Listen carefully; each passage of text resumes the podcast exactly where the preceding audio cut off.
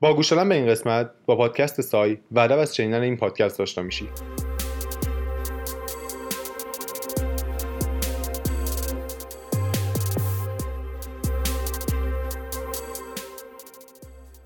همیشه یه چیزی راجعمون هست که بخوایم تغییرش بدیم. اگه مثلا ما فرد آ باشیم، همیشه یه خصوصیتی راجعمون هست که دوست داریم تغییرش بدیم تا به فرد ب تبدیل بشیم. این خصوصیت میتونه مربوط به موقعیت اجتماعی، شرایط مالی، روابطمون با اطرافیان، میزان اعتماد به نفسی که داریم، هوش هیجانیمون یا حتی میزان حس خوشحالیمون تو زندگی باشه. پادکست سای هدفش اینه که توی این تغییر و پیشرفت بهت کمک کنه. پس اگه کسی هستی که نمیخوای تغییر کنی و بهتر بشی، گوش دادن به این پادکست چندان کمکی بهت نمیکنه.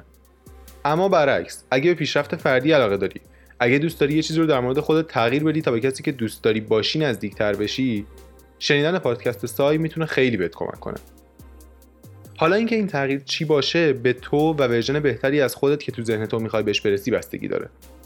هر هفته یه قسمت جدید از پادکست سای منتشر میشه که بهت کمک میکنه تغییری که دوست داری رو ایجاد کنی. امیدوارم ورژن بهتری از خودت توی ذهنت داشته باشی که بخوای بهش برسی و با این پادکست همراه بشی.